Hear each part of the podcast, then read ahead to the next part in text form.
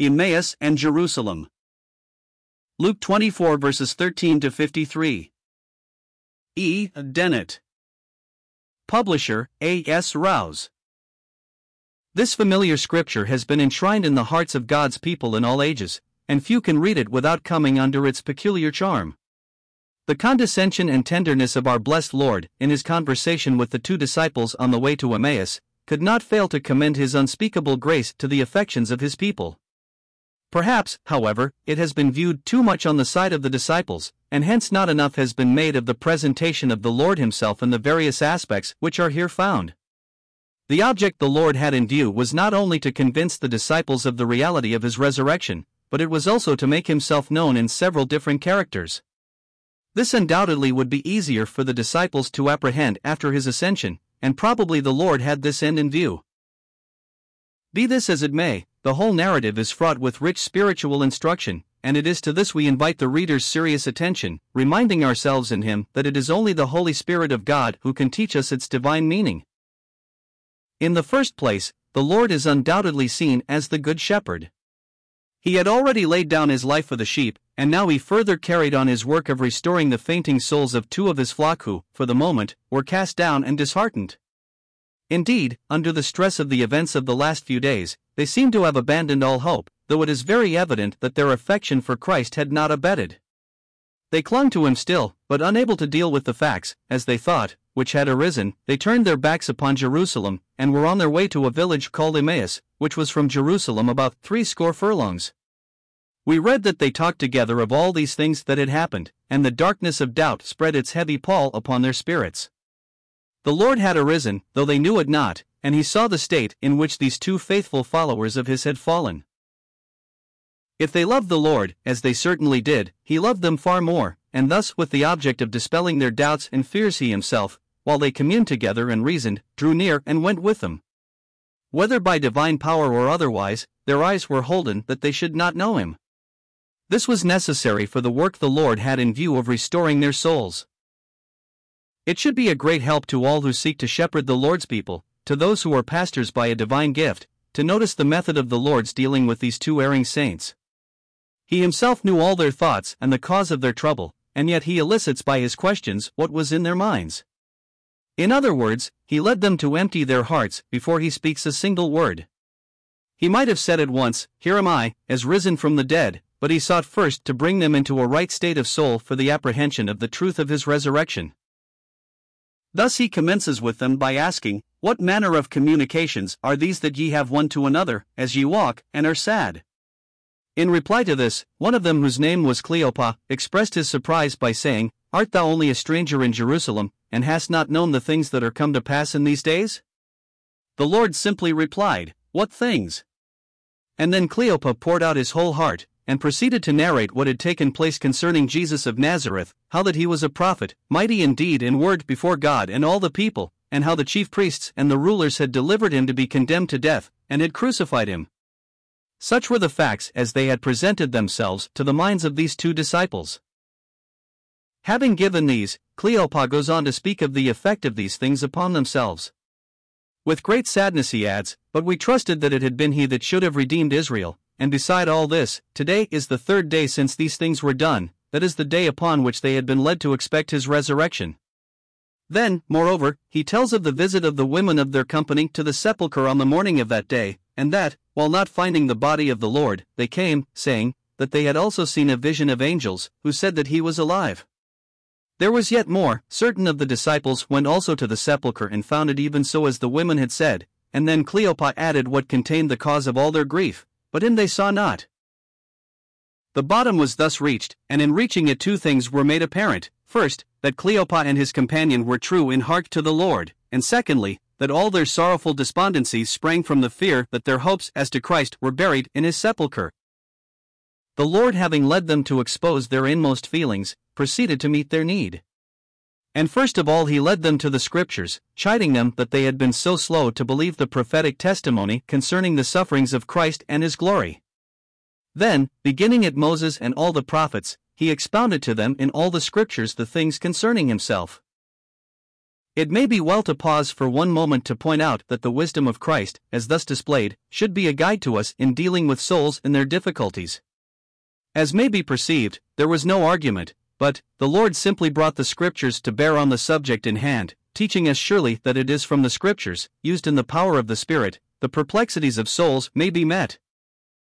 During this conversation, they had arrived almost at their destination, and Jesus made as though he would have gone further.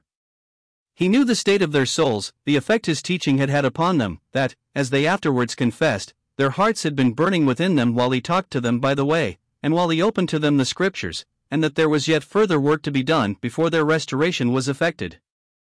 That further work was the revelation of himself. When, therefore, he made as though he would go further, it was but to bring out the request, which he knew would be forthcoming, that he would abide with them. And so energetic were their desires that they constrained him, saying, Abide with us. The word constrain is a strong one, its force is, that they would take no denial. Not that the Lord needed constraint, he was only too willing to respond to their request, but nothing delights his heart more than to be constrained by his people to enter in and abide with them. Nay, he often knocks at the door of our hearts for admittance, and nothing ministers greater delight to him than listening to his voice, judging ourselves for having kept him outside, and thus opening the door for him to come in and sup with us, and we with him. In this case, he went in to sup with them, for he sat at meat with them. How much, we might say, they would have lost if they had not constrained him to enter. So with ourselves. Does he not often draw near to us, and yet we miss the enjoyment of his presence because we do not constrain him to enter and abide with us? But if he condescend to sit at meat with his own, he must at all times take the first place. He must be supreme in every circle in which he deigns to enter. Let us remember this when we desire his presence. Thus he took the bread, and blessed and brake and gave to them. No doubt, they had often seen him do the same thing when with his disciples, but whether so or not, the simple act of our blessed Lord was used to open their eyes, and they knew him, and he vanished out of their sight. But why did he depart so quickly when, as we may be sure, they would have given all they possessed, little or much, to detain him for further conversation? The answer is, that his work was done, he had found his wandering sheep, and he had restored their souls. It will be thus seen that their restoration was complete, for the mark of a good state of soul is the enjoyment of the Lord's presence. Like Mary, they had seen the Lord and they were abundantly satisfied. The proof of this is seen in that they go back to the place which they ought not to have left. A very important lesson may be gathered from the way in which the Lord dealt with these two disciples. It is that all doubts will be dispelled by the manifestation of Christ to our hearts, and that the revival of Christ in the affections is the sure sign of restoration. No doctrine will affect this, no clearness of teaching, no demonstrations from the Scriptures, but what we all need is that Christ should be known and be paramount in our souls. The next character in which Christ reveals himself in this scripture is as the second man out of heaven, 1 Corinthians 15 verse 49. He was the second man when born into this world, and for God he displaced all others.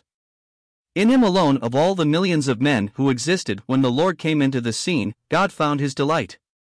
As indeed seen from the song of the angels at his birth, glory to God in the highest, and on earth peace, good pleasure, as it should be, in men, that is, in the one who had been born into the midst of men.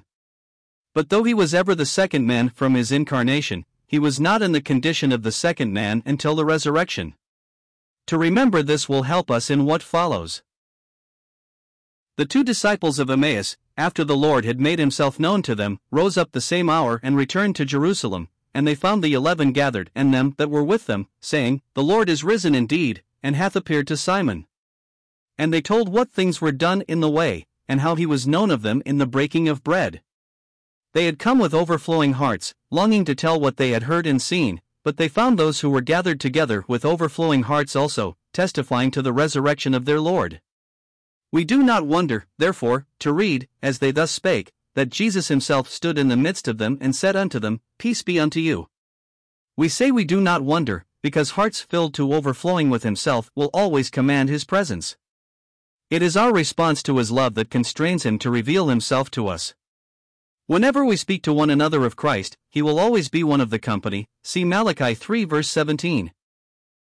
Do our hearts long for his presence? Then let us speak together of him more.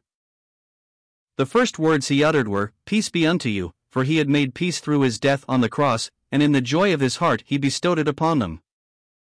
It may be well to notice that our natural feelings are often in conflict with faith. It was so with the disciples at this moment.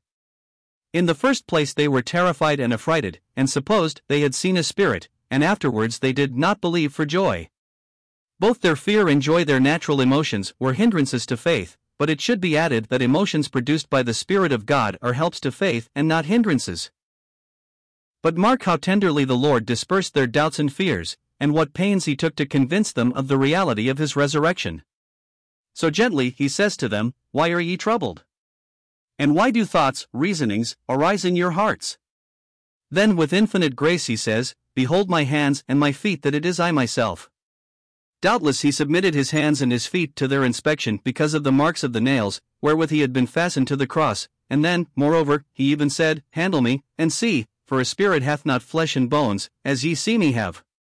Going still further, he showed them his hands and his feet, and finally, to chase away the lingering fears that obscured their vision, he said, Have ye here any meat? In response to his question, they gave him a piece of a broiled fish and an honeycomb, and he took it and did eat before them, the blessed Lord, as the risen man, condescending to share the food of his humble followers. All this was done to show to his disciples that he was a real man risen out of the grave. That indeed, as we have before said, he was the second man out of heaven. But notwithstanding he had in every possible way proved to them the reality of his resurrection, he was not content that their faith should rest upon the evidences of their senses, for he proceeded to teach them that what they had seen was in accordance with his own words, and that it was simply the fulfillment of the things which were written in the law of Moses, and in the prophets, and in the Psalms, concerning him. Surely we may learn from this the exceeding value of the Scriptures, and that all the claims of men and all the views which they propound must be brought to the test of the written Word of God. If the Lord Himself did not dispense with the Scriptures, much less can we, and it behoves us to attend to their teaching in a dark and evil day. But in the whole scene, the Lord reveals Himself as pointed out, as the second man out of heaven, and, as St. Paul teaches, all who believe in Him are of His order. For He says, As is the heavenly, such are they also who are heavenly. And as we have borne the image of the earthy, as we still do in our mortal bodies, we shall also bear the image of the heavenly, that is, when we are raised from the dead and possess bodies like unto his glorified body.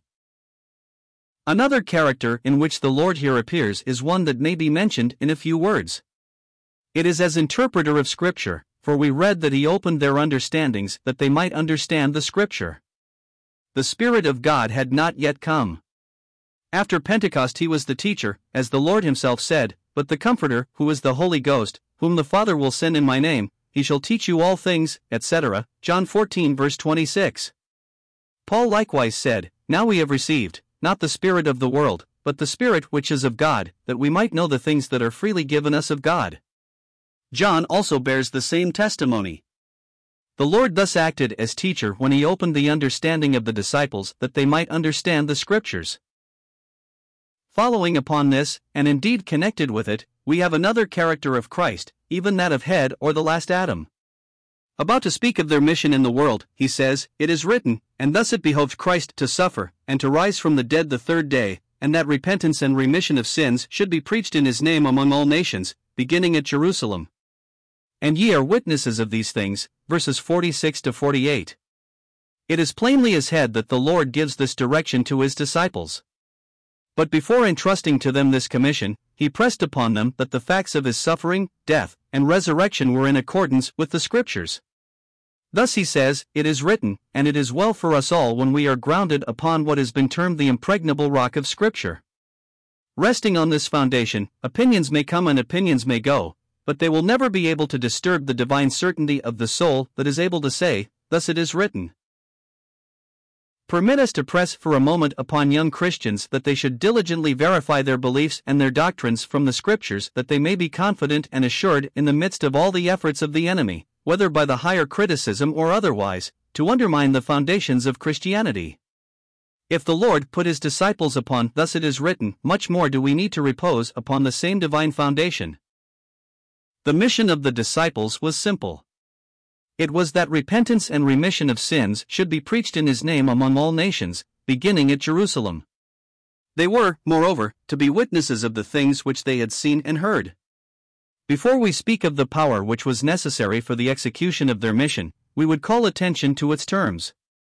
They were to preach repentance and remission of sins in the name of the risen Christ, not, be it observed, remission of sins only, but also repentance, without which remission of sins could not be received.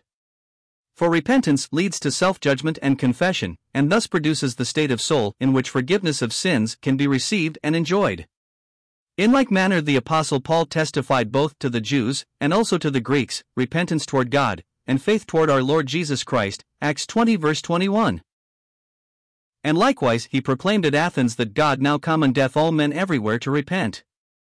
It is not that repentance is a condition of forgiveness, for God announces forgiveness to everyone who will receive it, but it is, as we have said, that repentance brings the soul into that blessed state in which it is enabled thankfully to receive the divine gift. The second part of their mission indicates those to whom they were sent. They were to preach in his name, that is, on behalf, and as the messengers, of the risen head, among all nations, but they were to begin in the place where he was crucified. The worst of sinners, in a sense, were to receive the first offer of divine grace, a testimony to the love of God and His unspeakable mercy. Beginning at Jerusalem, they were to widen out in their labors in ever larger circles until they had embraced all nations. As God desires that all men should be saved, His servants must be in fellowship with His own mind. Then, as already pointed out, they themselves were to bear witness of the things they had seen and heard, as indeed the Lord says in the Gospel of John, Ye also shall bear witness, because ye have been with me from the beginning. John 15, verse 27. The Spirit only could bear witness of the glory on which he had entered at the right hand of God, but they could testify to the Lord's life here upon the earth, to his death and resurrection, and to what he had communicated to them during the forty days before his ascension. What follows is of exceeding importance. The Lord had qualified his disciples, given them their mission, and yet they were to tarry in the city of Jerusalem until he should send the promise of the Father upon them, that is, until they should be endued with power from on high. Let us mark it well, there must be, therefore, three things without which none of us who seek to serve can meet the Lord's mind. There must be knowledge of the Scriptures, of the facts of redemption, there must be a distinct mission from the Lord, that is an inward constraint or call, and there must be also the power of the Holy Ghost, without which neither the knowledge nor the call will be effectual.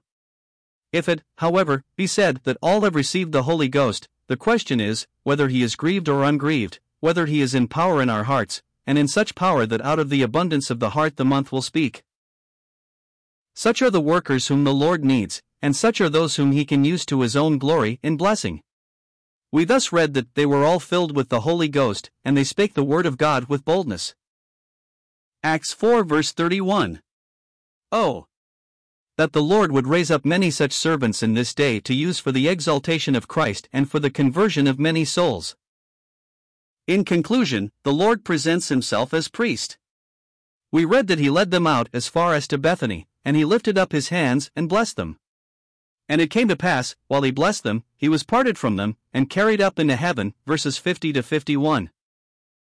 The significance of this action in lifting up his hands and blessing them may be gathered from a scripture in Leviticus 9. There we read that, after having offered the several sacrifices according to the divine command, Aaron lifted up his hand toward the people and blessed them, and came down from offering of the sin offering, and the burnt offering, and peace offerings. V 22. All these offerings shadow forth the one sacrifice of Christ, for he was both sin offering, burnt offering, and peace offering, indeed, he is the antitype of all the sacrifices found in Leviticus. Bearing this in mind, we shall see the wonderful correspondence between the action of Aaron and that of our blessed Lord. The Lord had completed the offering of his sacrifice, and his resurrection was the demonstration that God had accepted it, nay, that he had been fully glorified by it, and so glorified that, in the joy of his heart, he came in and raised from the dead the one who had endured the whole weight of his glory upon the cross. In the consciousness of this, on the foundation of his one, perfect, and efficacious sacrifice, he had become the channel of all the blessing, which he had secured by his death, between the heart of God and his people, for God ever blesses his people according to his own estimate of the value of the sacrifice of Christ. God was now set free to bless according to his own eternal thoughts and purposes, and inasmuch as he had been set free by the finished work of his beloved Son, it is his delight to minister the blessing through the one who is now glorified at his own right hand. There is more, however, than what has been said. We have seen that Christ is here presented as priest, and it is as priest that he lifts up his hands to bless his own. We learn, therefore, that it is upon the foundation of his sacrifice, and is risen from the dead, that he enters upon his office of priest, and that it is by his intercession he secures for his people all that they need while passing through the wilderness, and also that he appears before God on their behalf. Into the variety of the blessings which he thus secures, we do not at this time propose to enter, inasmuch as we desire to confine the attention of the reader to the attitude of blessing which the Lord assumed in departing from his disciples. It is not only, however, that he blessed them, but while blessing them he was parted from them and carried up into heaven. The last sight, therefore, the disciples had of their blessed Lord was in connection with his hands being outstretched to bless. And surely this teaches us that this is the perpetual attitude of the Lord while at the right hand of God. Think of it, beloved reader, for one moment, that not only has the Lord his eyes upon his beloved people, but that also his hands are, so to speak, ever stretched out over them in blessing. What consolation to the heart weary with difficulty and strife, what sustainment for the weak and despondent, what cheer for the sick and afflicted, and what a ministration of comfort for the bereaved, to look up beyond all the darkness that may have for the moment enshrouded them, and to see by faith the blessed Lord with his hands lifted up for their blessing. Surely a sight of this will fill the hungry with good things, and give songs in the night to the pilgrim through the wilderness. For the one who is seen in this scripture, and apprehended by faith now at the right hand of God, is the one of whom we read elsewhere that he is able to save to the uttermost, completely, or all the way through, all that approach unto God through him, because he ever lives to make intercession for them. We may finally consider the effect which was produced upon the hearts of the disciples by the manner of the departure of their Lord. That they were deeply impressed, nay, wrought upon in the power of the Spirit, is clear from the fact that they worshipped him and returned to Jerusalem with great joy. Even more than this, for we find that they were continually in the temple praising and blessing God. Their full hearts thus overflowed with gladness, and rose up to its blessed source in the heart of God. They recognized him as the fount of all the blessedness into which they had been brought, and which reached them through God's appointed channel, his beloved Son. What wonder, therefore, that they were found continually in the temple praising and blessing God? We might thus say that perpetual adoration was the response begotten within them to the perpetual blessing indicated by the outstretched hands. Happy people, to have had such a recollection of their blessed Lord. But why is this recorded? That we also, beloved reader, may identify ourselves with the experience of the disciples. It is true that we did not see the Lord depart with our mortal eyes, but if this record is made good in our souls in the power of the Holy Spirit, we shall often linger in meditation upon it, and see Him by faith ascending up on high in this attitude of blessing. Nay, more, we shall follow Him until He takes His place at the right hand of God, and then, as we comprehend the real character of the office He has been pleased to undertake on our behalf, we shall never forget that, through His intercession, He is securing constant blessing for His people. If this be the case, the effect produced in the disciples' hearts will be reproduced in ours, and we also shall find an outlet for our affections, in response to his constant ministrations to us, in perpetual praise and adoration. Thus, this gospel closes in a blaze of light. All these rays of his glory blend into one and give us larger thoughts of the person of our Lord and Savior. May he flood the souls of both writer and readers with the brightness of his glory, and so fill our vision that he may be ever the absorbing object of our affections, affections which will express themselves in devotedness while waiting for his return. E. D.